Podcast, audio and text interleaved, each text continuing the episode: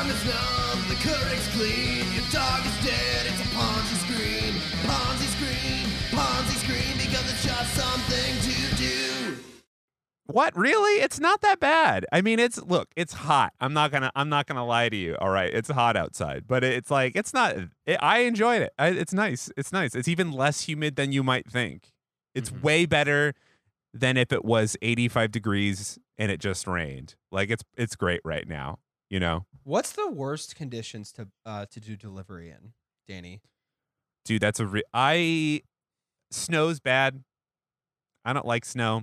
Snow's a good one. It's really hard to manage. There's only a couple bikes that you can really ride and are built for snow. Yeah. They're actually those really big fat tire bikes. Yeah. The ones that are like this big. Those are specifically designed to ride on like sand and Mhm. snow. Do you ever get those like you- snow tires that, for bikes?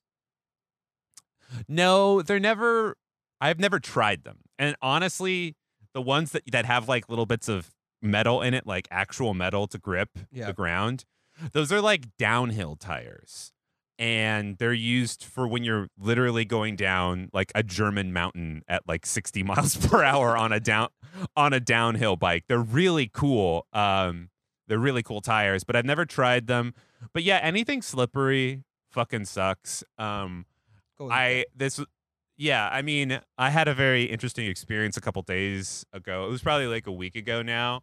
Um which was just like it wasn't a w- bad weather experience. It was just sort of like uh oh, look, you're totally and completely at the will of like or rather the morality of like who you're working for and you have no um means of like uh disputing anything. Like I was delivering in Williamsburg, Brooklyn, and I picked Oh, yeah. something up uh, from not Van Leeuwen, from Milk Bar. Milk Bar was it? I, I don't know why I forgot that for a 2nd Mhm. And um, Milk Bar is like this. Um, this. Uh, uh, it's this fun and fancy, you know, like uh, uh, sundae and milkshake. Ooh, they're Mhm. real. I mean, uh, they they they'll they'll they'll knock you on your ass if you're lactose intolerant. Danny, Danny, Danny, Danny. I got an idea for a restaurant. Okay, I got an idea. Yeah. All right. Yeah, okay? yeah, yeah, yeah, This is yeah, perfect yeah, for the kids on the Tinder date. Okay, you meet me at this restaurant,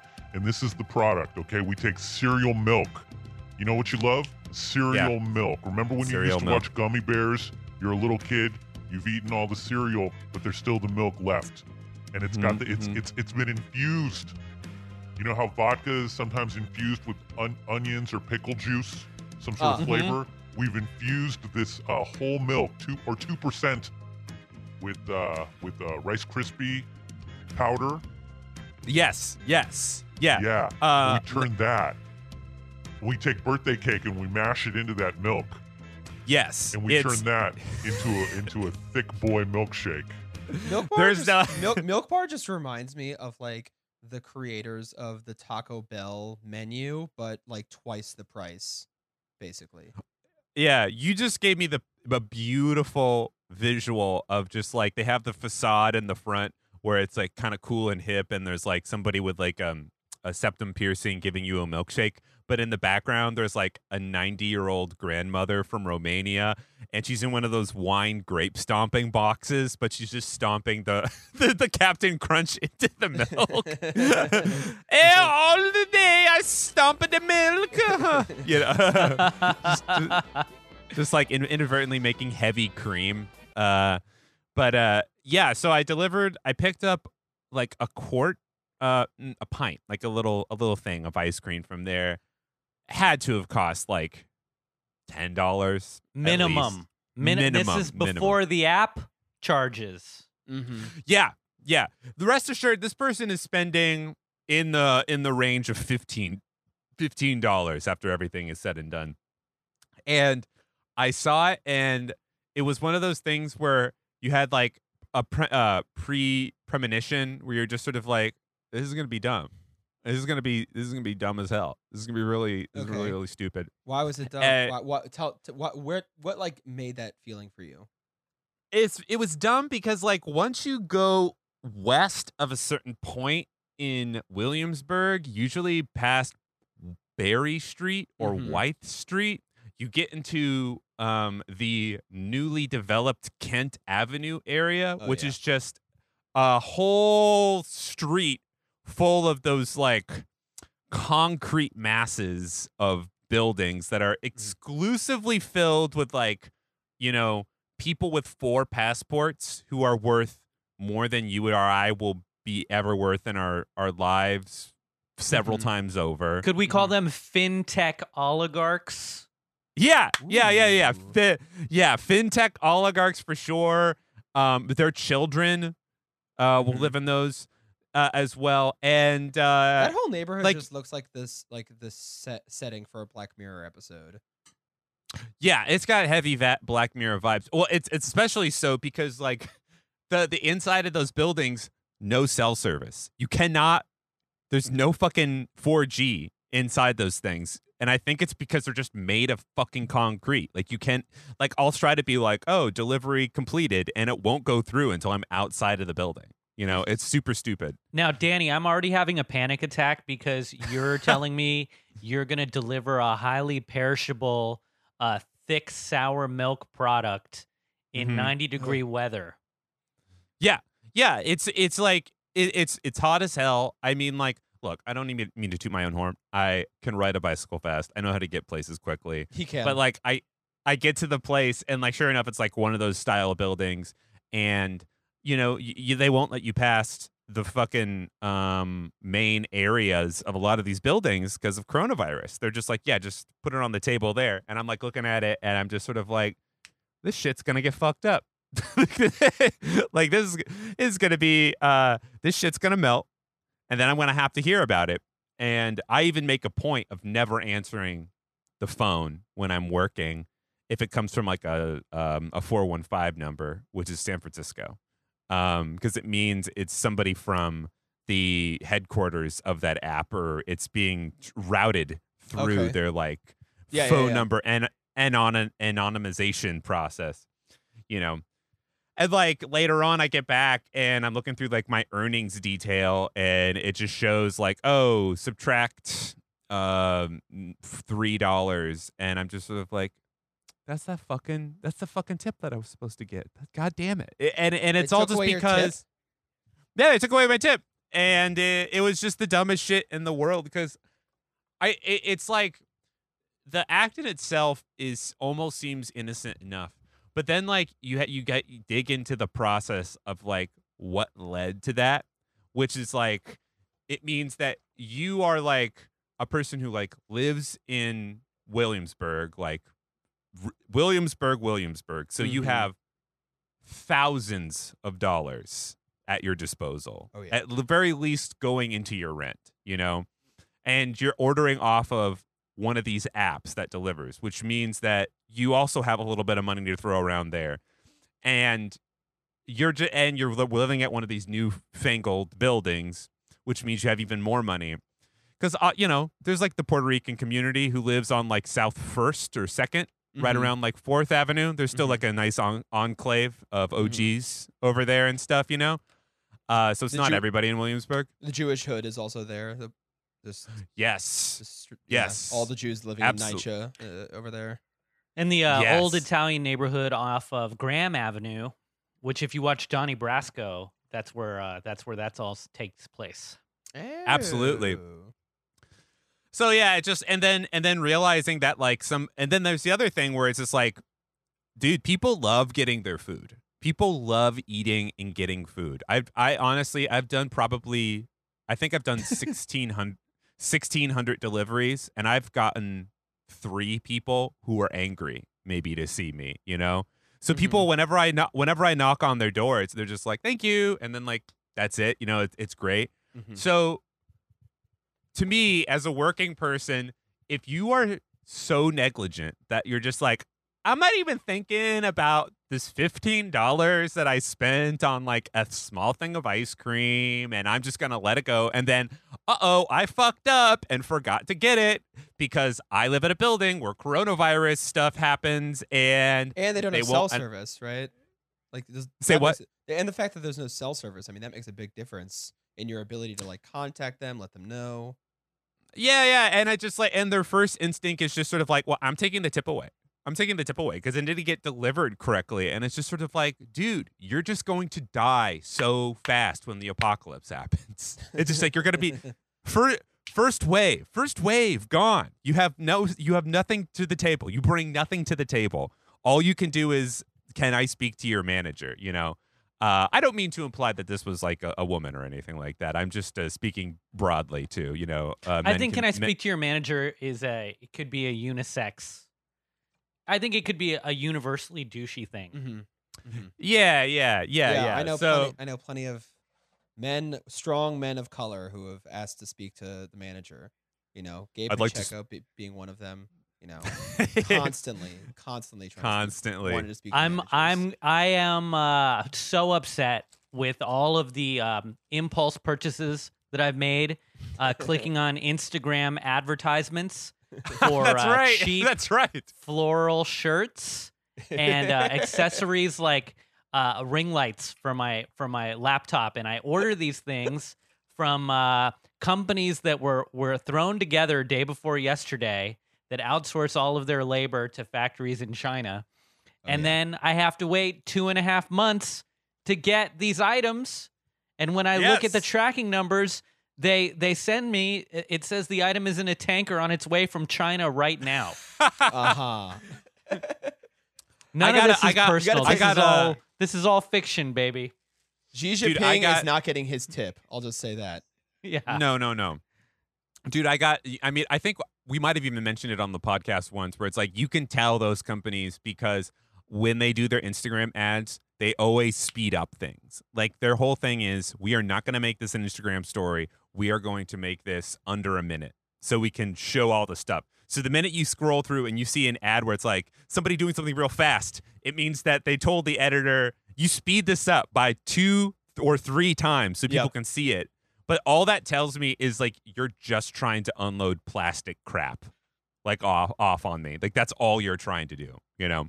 So like it's it, if you see an Instagram ad where they're taking their time, you know, they're showing you a they're showing you a close up of a of a shoe and Yeah. or whatever. It means they're like that means made in the USA, brother. That's Mm. what that that's what that means. Yes. Yeah, bespoke as hell. Bespoke as hell, I might even say. Uh, Instagram Um, is going to become basically like the, their big pivot is to become an, like the next Etsy. They are trying to pivot Instagram to become some sort of like bespoke Amazon or something like that, uh, which is exciting because originally, because I always believed in it so much as a product, just as serving social justice and being just uh, my favorite place to go and feel good about myself um, for me to just Are feel those- like uh, to like recognize parties I wasn't invited to. Uh, that sort of stuff is really, really just inspiring for me. those guys those guys they want to monetize and quantify everything and it's just like it's just this this debate that I've been having with myself mostly about the effectiveness of that kind of strategy in general or you can even take it on like certain moral terms you know like wh- uh, like at what point do you cross the line into profitability you know with that stuff and the amount of in energy that those Instagram ads or whatever that they put through just to sell a piece of a piece of bullshit. It's it's so much. It's like Eh, for every million impressions that they do, they sell one piece of crap. But whereas sometimes, sometimes when me, little old Danny, just puts like, "Hey, I made a I made a doorstop. Would you like to buy it for five dollars?" Sometimes my one impression is worth two doorstops, and it's it's you know it just it really feel it shows you how ineffective that whole model is. You know, You know, I like your doorstops. I'm thinking I want one for myself. I've got a therapist who needs one. I've Yeah. got uh, my osteoporosis uh, specialist could use one as well. Thank you very much. That'd be great. That's an osteopath. yeah, and my uh, and my daughter and her partner. They could both use doorstops. They have Yeah, a two just- bedroom. My lesbian just daughter could use a doorstop. I, my, my lesbian advice daughter, is even if you I haven't spoken to my lesbian daughter in 15 years because I don't approve of her lifestyle. maybe I'll try and uh, rekindle things by giving her a doorstop. I don't know. You know what? Because it, I'm, ch- I'm telling her, let's open the door. Let's open the door. Mm. Let's Oh, open the door, yeah. dude. And that's the funny thing. It's it's like you could, dude. You could make so much on doorstops. There's so many. there's so many ends of wood, pieces of wood that just otherwise go in the scrap bin. You cut a nice, what is that? Like uh, you cut a nice 160 degree angle in that. You get one of these. That's like a Mm. yeah, like a 20 degree angle. Oh yeah. You put a nice, you put some uh, some paste wax on it, so it has some some uh, some um, protection on it. A nice little rubber base. I got a twenty dollar doorstop for you, my friend. Made a walnut. It's gonna be great. Juicy. Well, well, speaking of uh, twenty dollar walnut doorstop, these are the Deutsche Bank executives responsible for serving Jeffrey Epstein. Woo! They're- they, That's they right. kept the door open for him. Yeah. Uh, Yeah. So I think it's I think it's important just to uh, first and foremost just say these people's names because uh, uh, someone at the New York Times was uh, appropriate enough to actually uh, to to reveal the names of the people. Jan Ford. Oh bank- yes. The uh, Jan Ford is the only person who is still at Deutsche Bank who is uh, dealing with Jeffrey Epstein's finances. Uh, the bank's head of compliance in the Americas, Paul Morris, who had previously helped manage the Epstein account. Uh, he was went before he was at Deutsche Bank when he was at J.P. Morgan. There's also uh, Charles Packard, who's the head of the bank's American Wealth Management Division. Uh, then there is uh, the, there's someone named Stuart Clarke. Uh, he's the chief operating officer for the Americas. Someone else was there was uh, Michael Chepiga, acting acting general counsel for the Americas. Let's just say those people's names because uh, basically what happened recently was the New York Department of Financial Services uh, t- fined Deutsche Bank 150 million dollars. Uh, for That's the- right. That's right. for their for dealing with Jeffrey Epstein for using for you having him be their clients. Uh, and basically, the authorities did not demand that they reveal the names, and Deutsche Bank public they declined to publicly identify any of the individuals involved.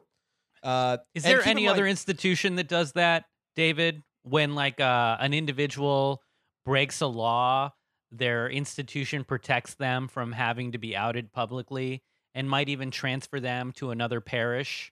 It- Uh, I want to say that I think I know what you're talking about, Gabe. Uh, and yes, they are the Catholic Church.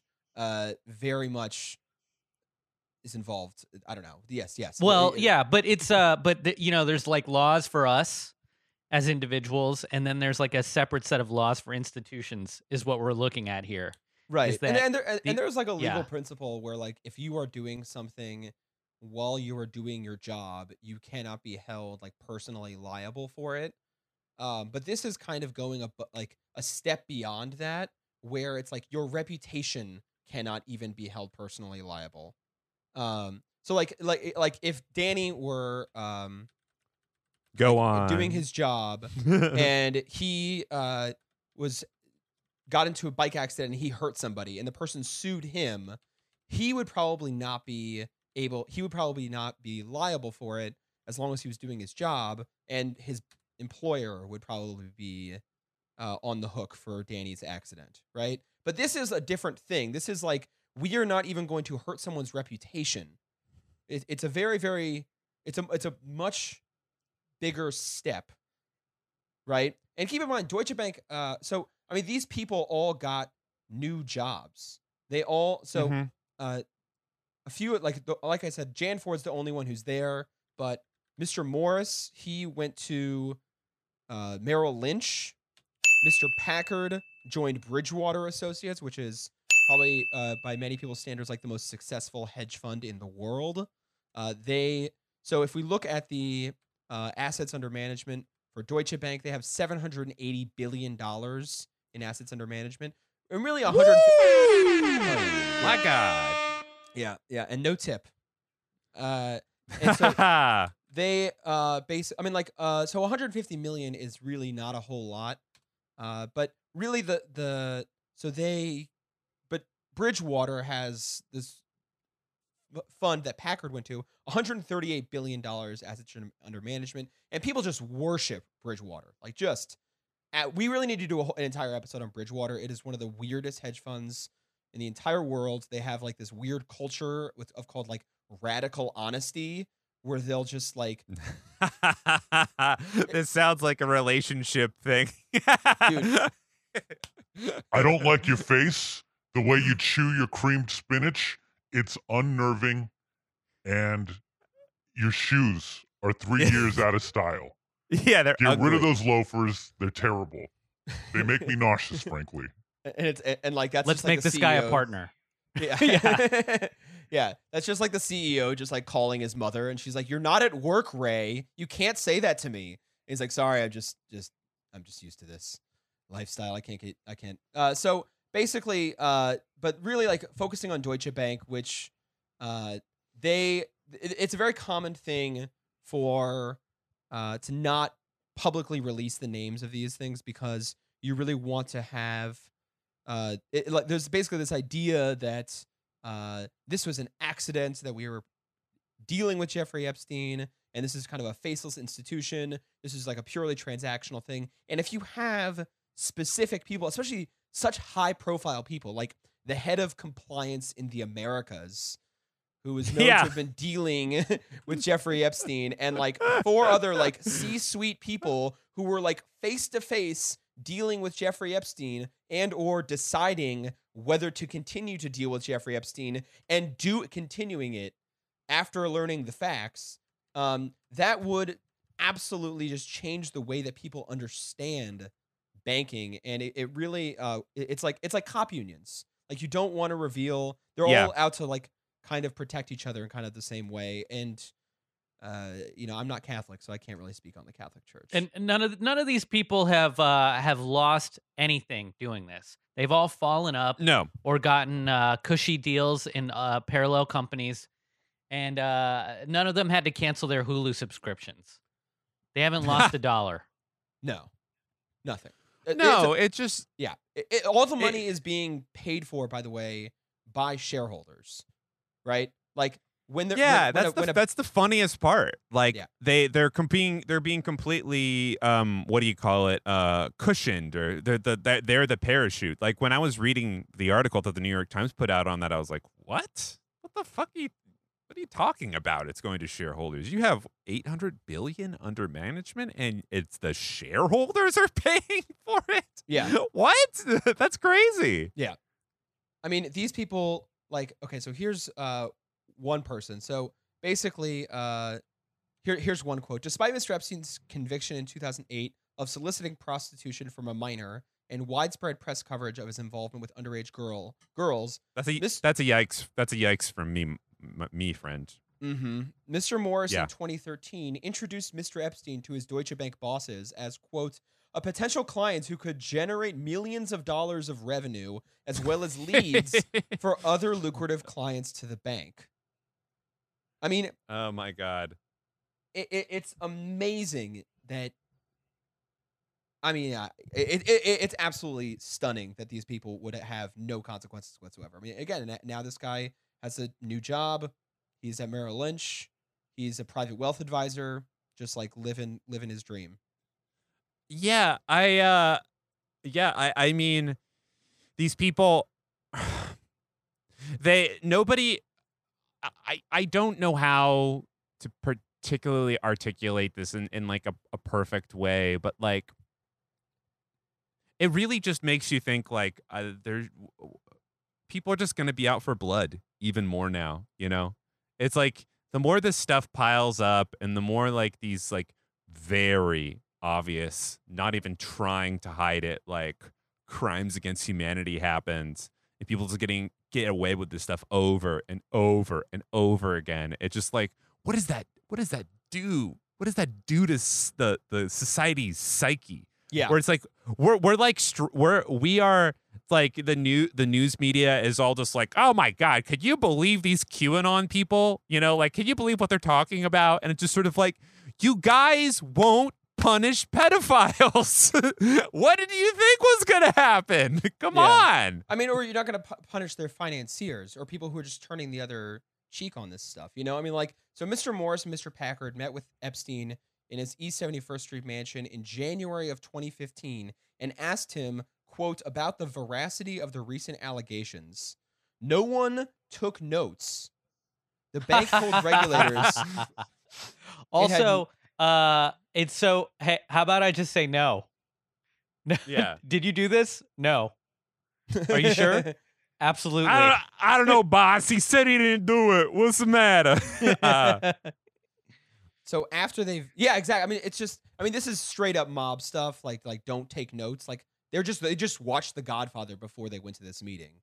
I, I can't. also, also, I wanna I wanna let you know right now. I just turned my phone um, sideways so I could use the calculator in its like long mode. okay. and a hun- and 150 million is approximately one uh, like what is that one 28 28,125th of uh 800 billion so they lost one 28,000th of their wealth by Mhm. dealing with Jeffrey Epstein and one 28,000th of their wealth is 150 million million dollars and the money was paid for by the shareholders. the stock stockholders and and, the, the, shareholders. So these are people who like probably just like own like a sliver of a mutual fund.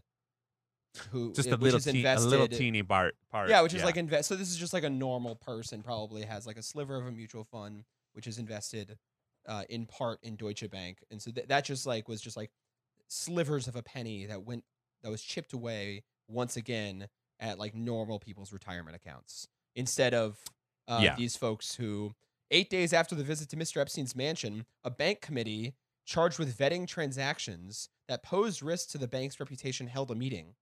It was chaired by Stuart Clarke, Michael Chepiga. Other entities included Michael Chepiga and Miss Ford. Uh, the compliance executive who had joined the bank just one week earlier. The committee concluded that it was Hmm. it was that it was comfortable with thing that it was quote comfortable with things continuing with Mr. Epstein, according to an email that a committee member sent Mr. Packard. One committee member noted a number of sizable deals recently, according to the consent order. In other words, the relationship was making money for Deutsche Bank. It's, uh, oh, I love it. Uh, yeah, this shit is uh, this shit is wild. Um, you know, I'm not sure. I know in the article they they shouted out this wonderful name. This guy, John Coffee Jr. oh yeah, Uh, John, fantastic Famous- name, famous Mr. guy. Mr. Yeah, Doctor Doctor Java over here. Um, uh, he uh, he has a book coming out, Corporate Crime and Un- and Punishment: The Crisis of Under Enforcement. Uh, I guess it's coming out uh like in a couple weeks. Uh, The I'm I promise you, after I finish the Power Broker, that one's going right in the audiobook library, and I will be I will be listening to that bad boy because people I, I don't I don't know if I can think of a like a super notable super recent book that talks about how much banks financiers etc cetera et cetera just get away with paying so little so little well, you know where you find out about that stuff uh, on this little podcast called Ponzi Scream. Folks. oh yeah that's right that's folks. right Uh, so on top of that, um, after that happened, or after that story came out, um, this was four days ago.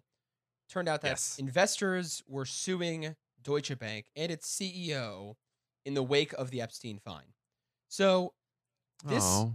so basically, the whole thing is basically the investors are suing Deutsche Bank for not following the rules for their, their compliance procedures and sorts of uh, things that are just kind of you know the the pedophile tracker that all banks should have right Yeah, I mean, it could be like a thing with uh, how we have uh, credit reports. You need to file a, you need to get your credit score um, examined by uh, by a company, a reputable company, if you want to rent an apartment.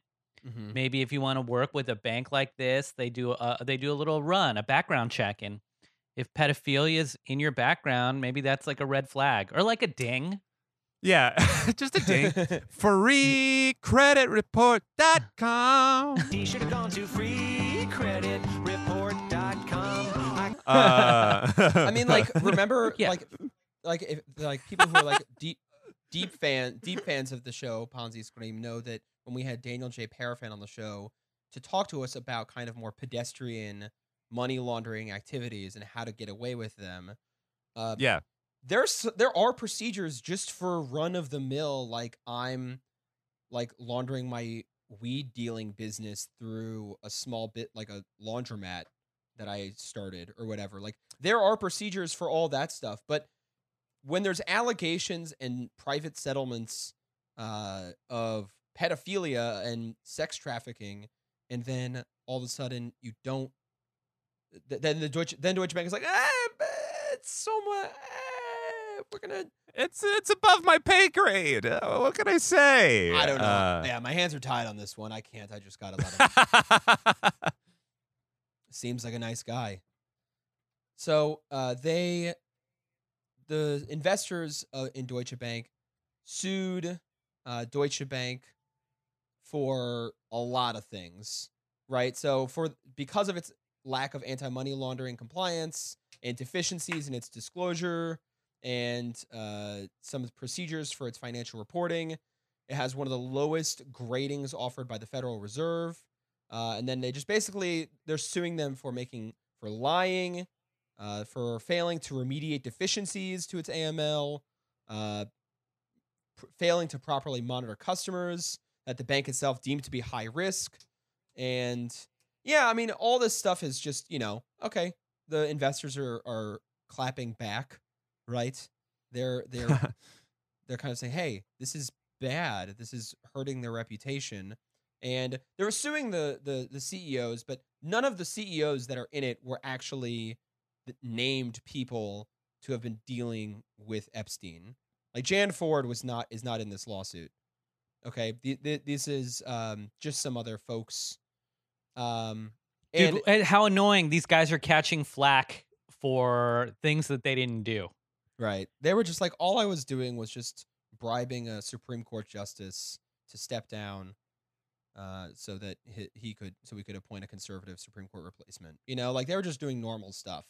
Just, yeah, regular, regular, regular shit. yeah. I, I, I don't think it. Uh, I mean, I think, you know, if you uh, pay attention to any kind of finance in general, you know, uh, Deutsche Bank shouldn't be a um, unknown name uh, because they. I mean, this is just like you said, David. Like this is one of the litany of things that they have basically basically been caught red-handed doing Mm-hmm. probably one of the more notable things besides this being just kind of being one of the banks that you saw a lot of in the big short they were they were absolutely complicit in uh, everything that happened with the 2008 crisis uh, you know Yeah. I mean, it's So- paid more than $9 billion in fines since 2008, according to the New York Times. Um, accor- ba- oh, oh, they just do a lot of naughty stuff. Uh, manipulating interest rates, failing to prevent money laundering, evading sanctions on Iran, uh, and other countries engaging in fraud. Just like Why not? just eh, just like throw that in there. Like they were just like, oh yeah, and we funded the Taliban. Like who knows? Just like put another thing, just like throw it in there. We are running like the independent state of Somaliland. Like who knows? They're just uh so that's all happening and then uh this morning something else happened with this investor lawsuit. The judge who is in charge of the investor lawsuit, who just got to put on her docket four days ago, Judge eh, Judge Salas, Judge Esther Salas, someone Jesus Christ that's a tw- that's an 18th century name go on Esther, someone invaded her home and shot and killed her 20 year old son and injured very seriously her husband. Uh, so what? like, fucking kidding me? Uh, and remember, this is the judge that is like engaged in a class action lawsuit by the shareholders suing the bank that financed Jeffrey Epstein. Okay, so this is um a pretty far. This is not the judge that is dealing with uh Gasoline Maxwell. This is not the judge who is in charge with Jeffrey, the late Jeffrey Epstein himself. This is um, a very, very like a pretty removed thing. But uh, she got attacked and Yeah. raising a lot of questions. Uh, what do you? What type of questions? Why is this fishy? like? What? What? I mean, it's it, it's just it- Well, you know, violence. I mean, we live in a violent society. Uh, there's a lot of gunplay out there. I don't know if the son owed somebody 20 bucks. I don't know. Maybe Mhm. it was a jealous, maybe the, who knows what the husband could have been having some shady dealings himself. You know, this is just a judge, right? Y- yeah, spell it out. Spell it out for us, David. Well, you think that it's like okay, the judge who's in charge with a lawsuit that is handling the accountability of the financiers of Jeffrey Epstein. Um, Oh, so this is like a follow the money type thing. Yeah. right? It, it- I mean, like, there's the whole thing of like, okay, you see the incentive and you see the action. It's like, how can you not want to connect the dots, right? Cui bono. Cui bono. J- Gabe just shook the camera. It was. It was. uh It was uh, a very dun dun dun. I'm gonna have to, dude. We're gonna get some new sound effects for this episode. It's gonna be great. New sound effects. Mhm. I- yeah. I you want to make those connections because there is such an erosion of trust of our Mhm. institutions generally completely uh especially in relation to the Jeffrey Epstein case anything that relates to him people are just like like every single publication I think except for Reuters I've seen has called it a suicide we all know or like an alleged suicide even but like everyone knows it wasn't a suicide dude, this is another thing. They never call him a pedophile. They always call him a disgraced financier. What? He's not. He didn't suicide himself because he was disgraced. He he was murdered for unknown reasons, but pri- but but mostly because of the teenage sex ring that he had going on. you know who's a Come disgraced finan- on. you know who's a disgraced financier? The person who was banking with the pedophile and sex trafficker Jeffrey Epstein.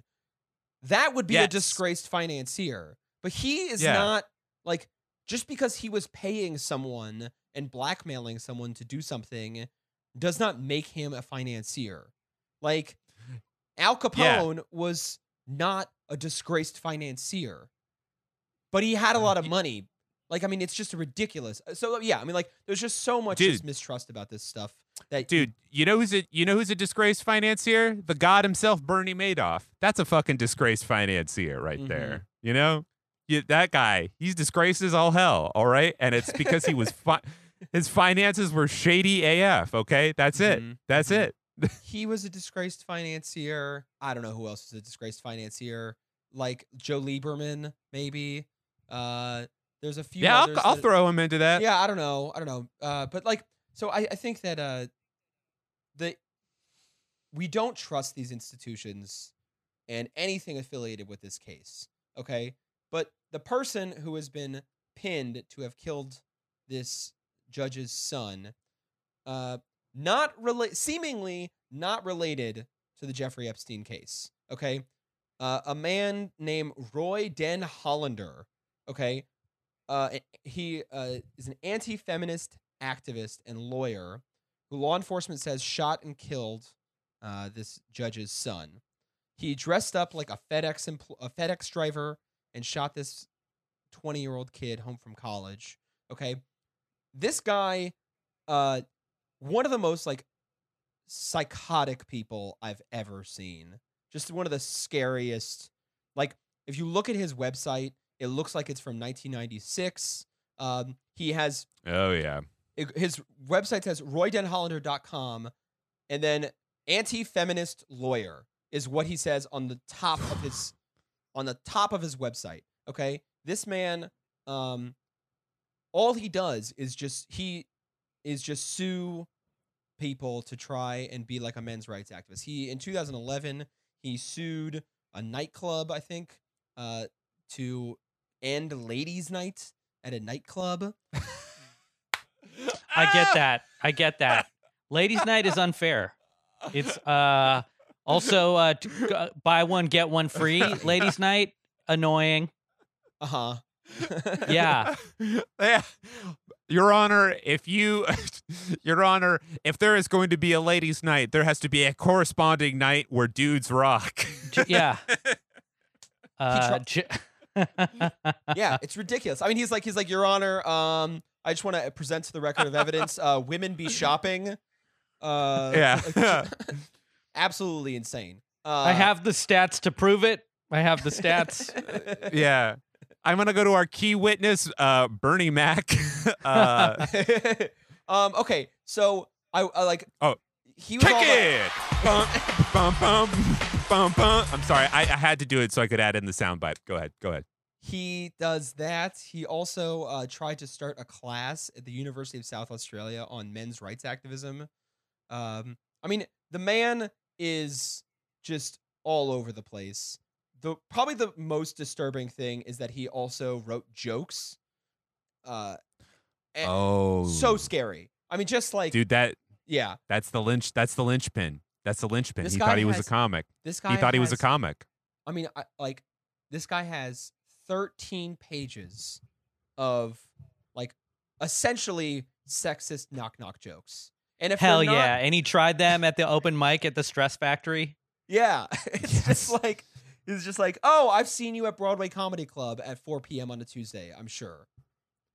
Uh, You know, you know what the, the the greatest irony of this is is just the fact that there there is this attack on this eh, in the moment very prominent judge that is so sketchy that it absolutely reeks of conspiracy. But there is a chance that this is honestly and truly just a fucking oddball. yeah, And because it is just lines up so perfectly, there is a remote chance that what this that this event prevented another actual assassination from happening because it's just like the CIA or whoever's actually doing it just like god damn it it's too hot now. It's too hot. We can't Mm. actually we can't go through with our we can't go through with it. It's Sure. still obvious it's ter- it's it's terrible. It I mean a a, a man a, a 20 year old is dead because of it. Yeah. But it's uh yeah, it's uh I mean, the guy's I clearly mean- like deranged, right? Like, like this guy Yeah. just is so mentally unstable. He like just got roasted on the Colbert Report, uh, and he like kept that clip of him getting roasted on his website. Uh, I mean, the man is all over the place, and he basically he wrote this memoir that he left online. He called Judge Salas a lazy and incompetent Latina judge appointed by Obama. Referring to a 2015 case Salas presided over, Hollander said he wanted to ask the judge out, but thought she might hold me in contempt. this this is this is so I- I mean for lack of a better word this is so extra. This is so this is this is he's he's he's just shitting it's like it's like he's just shitting his pants. So Like he, it- yeah, he had a 1700 page screed of his memoirs, self published.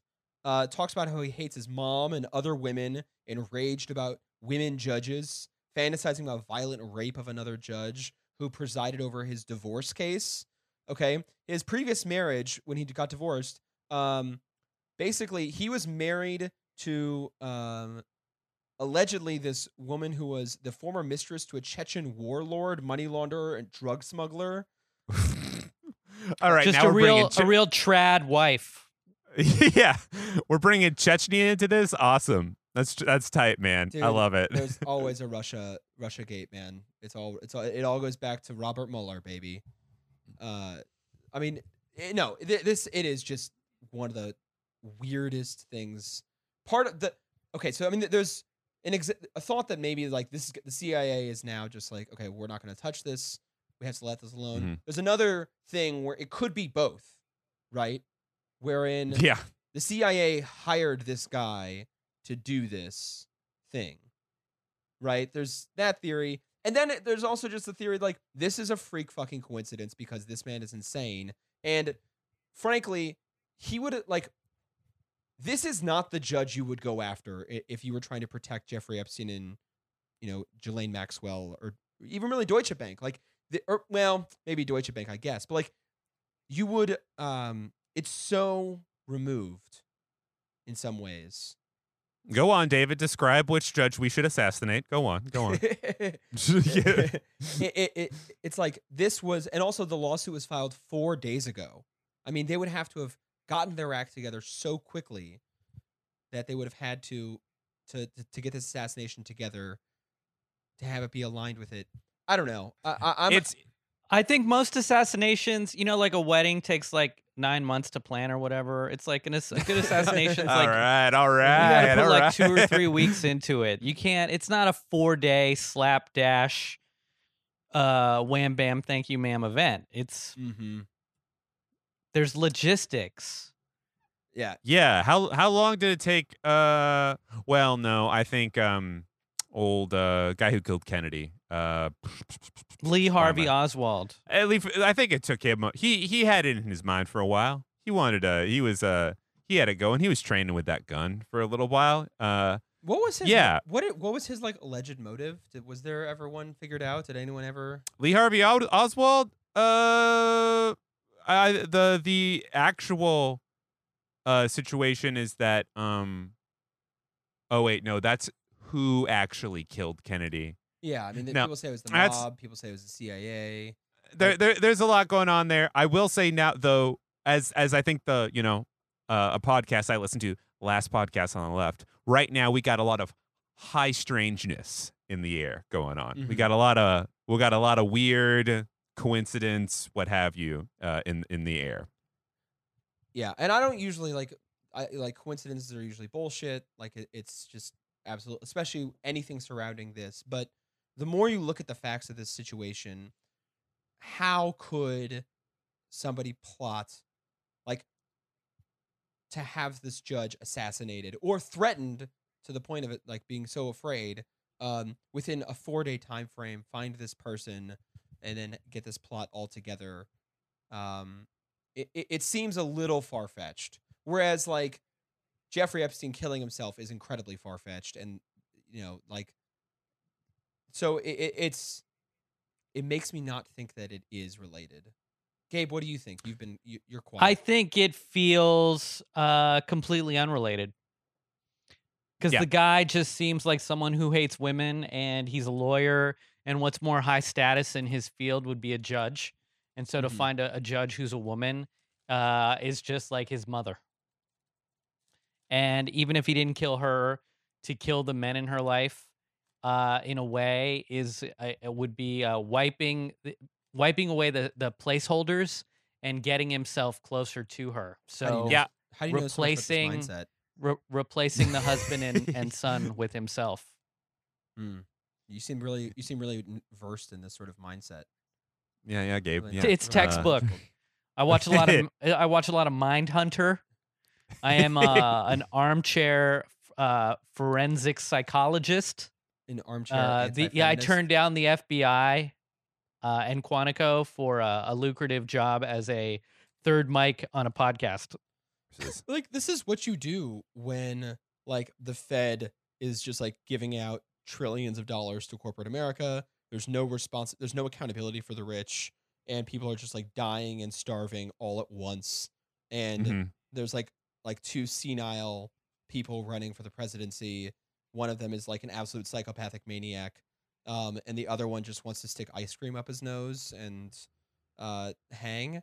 Um, but like they is what Joe Biden. Joe Biden, Joe Biden wants to hang. He He he to loves hang. the Yeah. yeah. And like props to him, dude. Eh, That's chill. Um but like when you like what do you expect us to do but just constantly be coming up with conspiracy theories when things like this happen? Like I don't understand how anyone can still just follow the facts as they are given everything that we've seen and witnessed and felt these past like 5 years, 10 years.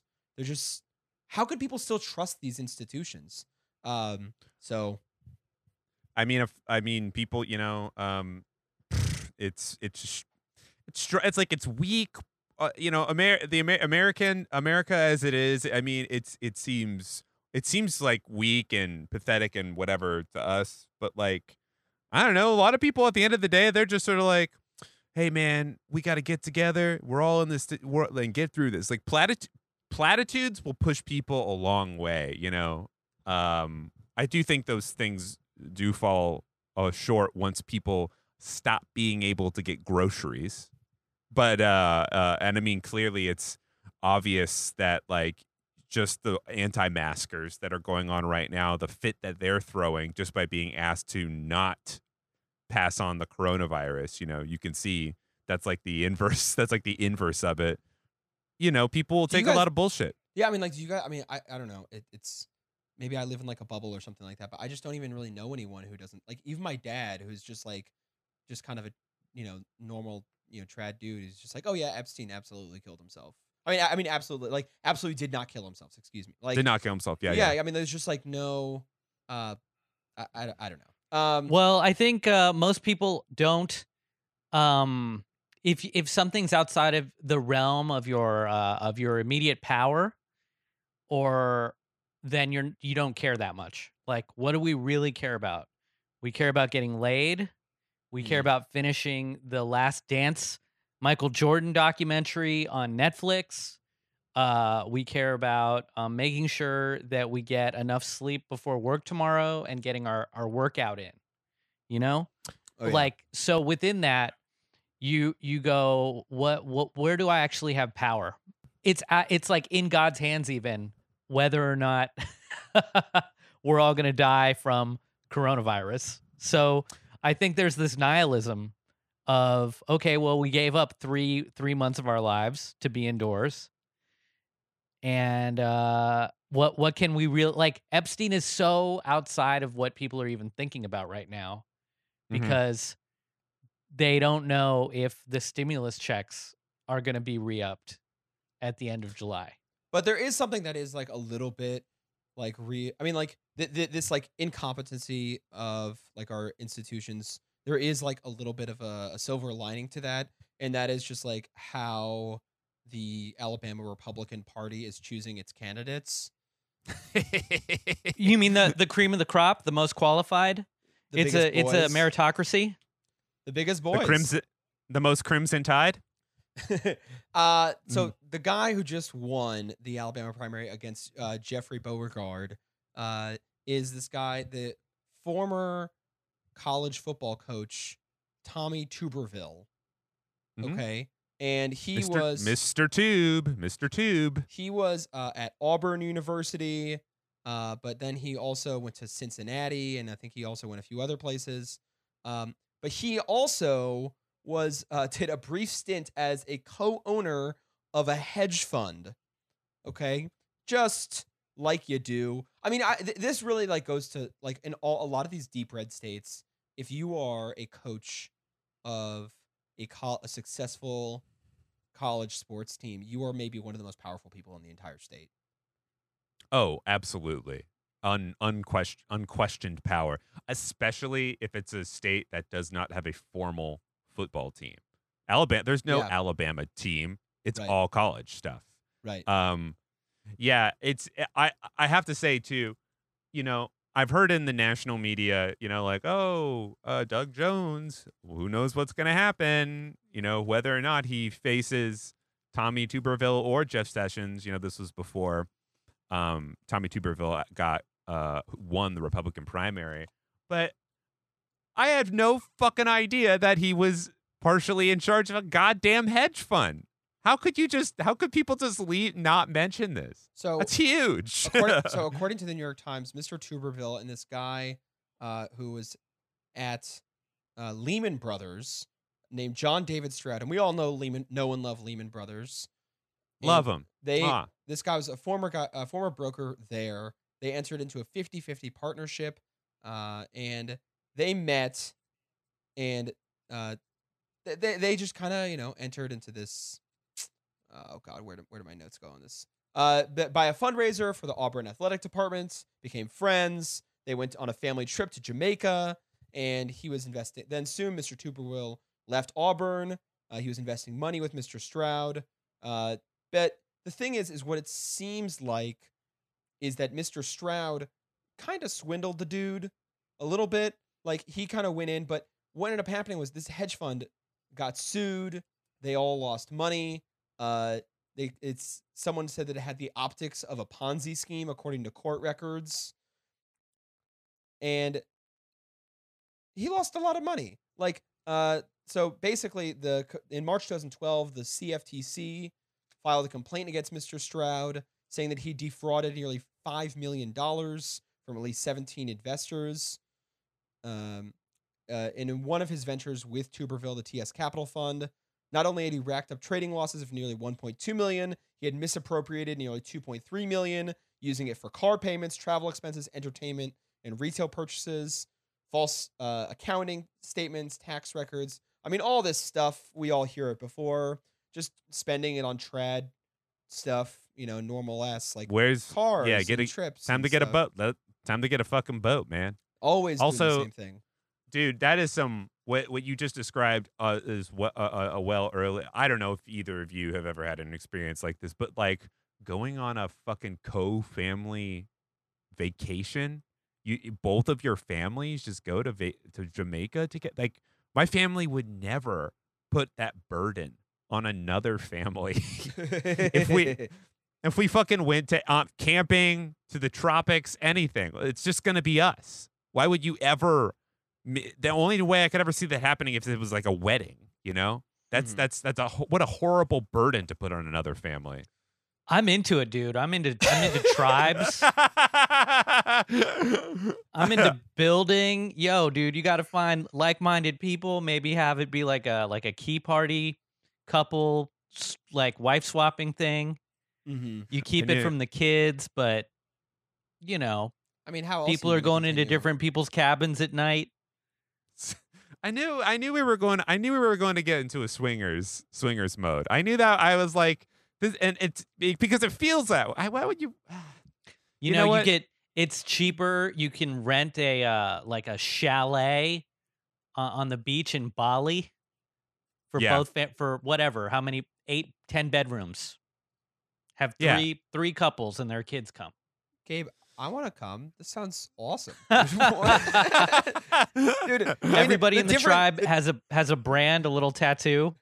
The, the difference the difference between your attitudes about group family vacations is like probably very clearly a financial one. Like Gabe is going to Bali with microchips in your wrists, staying at like an all included resort. I mean, Danny, were you just No, talking no, about, you like- you make yeah, the we're- yeah. resort yourself. Da- Danny was probably just like, "Oh yeah, we're driving to Yosemite uh, with, with, like, with the Jensens in like a VW." Uh, right, right. It's like everybody a, it's on a it. three, it's a The three Jensens are on our laps.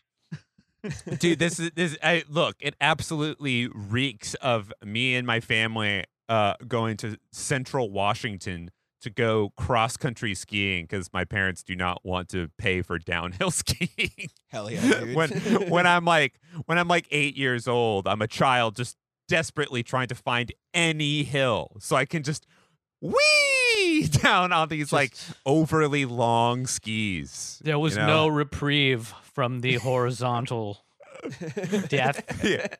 yeah. cross country skiing, just like muted thrills for the the taste. muted thrills muted muted thrills A gentle slope, nowhere to be found. yeah uh, um so I but- mean, look, Tommy Tuberville, he got uh he either was like deliberately involved in this corrupt hedge fund, uh, got in a lot of trouble. Uh, he got people, uh, a lot, a lot of people lost a lot of money. Uh, but his lawyer is basically saying uh, that he was a victim himself. Uh, it was bad judgment Mhm. that he got in bed with a guy who was a crook. Quote: "Being naive is not a crime," which makes me think like, if you're an Alabama Republican, do, would you? And I, I genuinely mean this question. Like, jump inside the mind of one of these Trump Republicans in Alabama. Would you rather Mhm. have a stooge or a crook? oh i mean look I, I i everybody loves a stooge from a um position of executive authority where they have some powers but like you don't want them be able to, to be able to touch the nuclear codes. Uh, Yeah. a crook is a crook is going to give you wonderful return investments, or Yeah. at least attempt attempt that. You know, I feel like I feel Uh, like if you're an, a GOP Republican, you want to actually be like, no, no, no, I did this. I was the mastermind behind this, and they would love that. You don't want to come across as like a victim, as a loser, as like a cuck to this hedge fund guy. You know, like the the, lawyers has real like they may be dealing. They they just have the completely wrong strategy, in my opinion, for for the Alabama Republican Party. yeah, they could just be like he outsmarted him. You know, as if to apply, hey, this Tommy guy, he's real smart. But you know what? Some people, they got God on their side, and they're just uh, they're real geniuses when it comes to it. Uh, Yeah. No, I, I, I actually though I will retract part of my statement and say that some people can be brilliantly and blindingly smart, but still blinded by their own hubris. Like That would have been a will- really funny thing, uh, Tommy Tuberville's lawyer to say. Is like he was too smart. hey that's- man, hey man, hey man, I was too smart. What can I say? I just Uh, uh so okay, but listen to this. So the lawyers for the plaintiffs in public court filings uh called it quote a sad irony that one of the escorts that this hedge fund manager Stroud frequented performed more due diligence on Stroud than Tuberville did, adding she asked for references, confirmed contact numbers and websites, and refused to meet him until he provided the information she required. Dude, a background check. Think about that. I want to Mhm. rent an apartment. I have to go through a stringent background check, Yeah. right? Uh, if you want to go and hang out with an escort, she is gonna she's gonna breathalyze you. She's gonna take your fingerprints. You're gonna get a retina scan. Uh, you're gonna get a COVID test. Uh, you're gonna get an antibodies test. But if you want to give uh, twenty million dollars to Deutsche Bank, they will interview you behind closed doors with no records kept. yeah, and, and they'll be like, they'll do one of these. They'll just be like, they'll be like, uh, you cool? Like, it- yeah. no. Also, yeah. the- I mean, that's you- literally dude, what this Tommy Tuberville did, right? Like, dude this is this is this is this is comcast this is like what i like call comcast uh theory 101 where the reason comcast had those giant cable boxes for decade like a decades. Meanwhile apple is coming up with new versions of, of phones a newer a newer newer Mhm, and it's just because they have that direct competition with samsung. This fucking guy yeah sure he's a great uh, football coach for Auburn. Meanwhile, every other a- aspect of his life is so untested, so unbattle worn that when a guy, when, when a fucking uh, uh, uh, snake comes up to him and just goes like, "Hey, you want to be part of a hedge fund?" He's just like walking in there like fucking Mr. Magoo, like, "Oh boy, nothing bad's gonna happen here." That's Mickey Mouse, but you get what I'm saying. You Yeah. know? like uh, I, I don't know why I did Mickey, but uh, I was yeah. I was with you until you fucked up that Mr. Magoo impression. I mean, Jesus, fu- that's fucking, that's unforgivable. Uh, I know. but I, I look, I mean, it, look, the plain, it's it's insane that he would just not do the due diligence on it. But again, um, what do you fucking expect? I guess with these people, you just can't. these people cannot be uh, relied on. But I will say, who can be relied on is uh, escorts. Uh, clearly have like a completely like robust compliance procedure. Like they Brilliant. Beautiful. They're beautiful. Brilliant, beautiful people. They're like we anti-money laundering. Beautiful. They're like anti-money laundering. They're corporate disclosure practices. They like probably like register with the Commodities Future Trading Commission. Like they got everything Yeah. on lockdown. Um, Look, look. We love our beautiful. We love our beautiful. Es- we have the most beautiful escorts in all of the world. All right, beautiful. uh, any, anyone who does not think that sex work is real work at this point um, needs to have a, a chat with with this one who clearly has just like some of the best human resources officers uh, on deck. Uh, I know. just- Make them the screeners for everything. yeah, yeah. everything. They would be so good at it. They're just like, yeah, um, yeah. It's uh, ag- again, look, did Tommy Tuberville lead Auburn to a a, a complete and total victory during their 2004 2006 college football year? Yeah, sure, great. Don't let him touch anything over a fucking Chipotle family order check. It's not not to be not to be considered. the man and and realistically, he will probably beat Doug Jones. like like he like everybody is has Doug Jones basically clinging on for dear life. Uh, and if he stays in the Senate um, this November, it will be because Trump lost. If that makes any sense.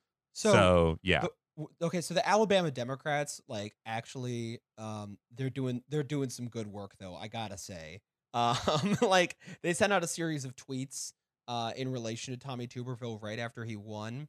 Uh, I'm gonna read. I'm just gonna read them to you one after the other. He lost his last Iron Bowl 36 to 0, collects millions of dollars in pension money from hardworking Alabamians, and bilked investors based on their trust in his investment advice. Perfect. Tubbs, Tubbs, Doug's gonna run you through like Fred Talley at an 11 a.m. Jefferson Pilot game. No that idea. mu- that dude that might as well have been Swiss. Like I don't like what the what what is that? Uh, Tom- Ne- next one. Tommy Tuberville said he'd leave Ole Miss, quote, in a pine box. Days later, he left for Auburn. Never told his players goodbye. At Auburn, he had a wandering eye every year. At Texas Tech, he ditched a recruit during dinner to leave for Cincinnati. Cincinnati. Wonder who he's lying to now. These, this is this person Dude, needs a promotion. This is great. dude i i love the uh, you, i caught something while you were saying that uh, what they're having like a fun little teammate dinner Mhm. like like dude these guys are still on like they're they're they're interacting like antebellum slavery times it was like if you leave during a dinner that is the biggest that is the biggest disregard that you can have for a person this guy gets like, but, but this Twitter account gets that culture though. We don't. That yeah. Clearly like these tweets are not for us and that's great. Like th- what i like about it is that i don't understand it because senate races should not be catered to we three kings of uh, you know of east coast you know re- uh, blue states you know? Like this is not what it's all about. This is all about whoever these people are and whatever whatever fred Talley means. I don't know is that is that like an Austin Pow- is that like an Austin Powers word for a penis? I don't really know. Um, my fred my fred Talley Uh, um Senator Jones got four uh, got justice for four little girls murdered during church by the Klan. Tommy Tuberville thought a one game suspension was enough when one of his players raped a little girl. Which one cares more about your daughter's future? Alabama Democrats tweet: You scared of your own shadow? You scared of your own shadow? Can an incumbent Democratic senator win in a red state? Us ready to storm hell with a super soaker. Tuberville couldn't score a TD for two weeks with his first four rounders, four first rounders on, on his offense. He also lost to Vanderbilt. Hashtag one Alabama. Like Alabama, Al- dude, Al- Alabama's a weird place. It's uh, it's home of Huntsville, which is um, like where all of like rocket science basically developed i- in like the 1960s and stuff.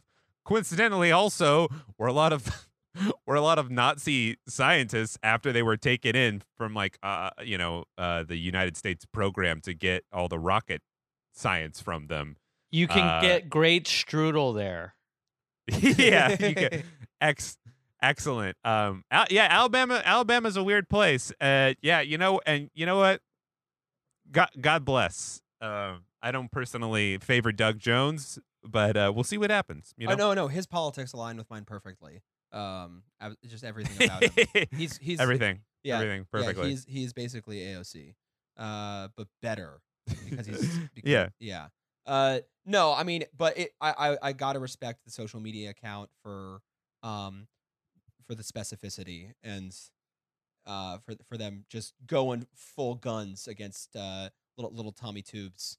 Uh, it's the it's the least Pete Buttigieg thing I've ever seen. Like it's yeah, exactly. Petty, Yeah, petty, petty grievances, petty grievances, and like and honestly, yeah, yeah. yeah, yeah. Pete Buttigieg was like clearly made for like wealthy blue staters to like him, and Yeah. uh, those those tweets are not. So God bless. Um, I don't know what what else do you guys want to say. Anything? Should, should we go? Do you guys have any other thoughts? Um, only thing, only other thing I have is I think Gabe, you'll probably like this. My friend Carrie sent me this like Spanish tuna in this nice can. So like I don't know. I feel like you- Bonito del Norte. Yeah, I don't man. know. It looks cool. Uh, you know. open, crack that open in the common space of your apartment, and uh, just bask in the aroma. Yeah, yeah, yeah. Everyone will love it. What's it smell like? yeah. I haven't opened it yet, but the can is beautiful, and you know that I'm keeping it after I after I'm done with everything. Yes, sir. I'm gonna put trinkets in it. So yeah, everybody be careful out there. Um, make sure that if you're gonna order ice cream over a a, a uh, an app, uh, just don't do that. And don't you fucking dare, don't you dare fucking order a goddamn root beer float from Oh. from sh- from Shake Shack, which I've also delivered. It's impossible. It's impossible. Uh, folks, go out and uh, just think of the most uh, esoteric and ephemeral thing to get delivered, and specifically request Danny Felts, and it will turn it into a little competition. And whoever, if Danny get like the, but just tip him more. Like deliver, get whatever you want. Just Yeah. like that's the that's the real crime. Who gives a shit about the root or float? Just give him a big boy tip. Uh, yeah. I don't mind. I could be bought. Why not? and uh and so can i and uh so can you listener uh we can all be bought this has been ponzi scream uh thanks so much and uh and good night Thank you. Bye bye. Bye. See you next week. see you next week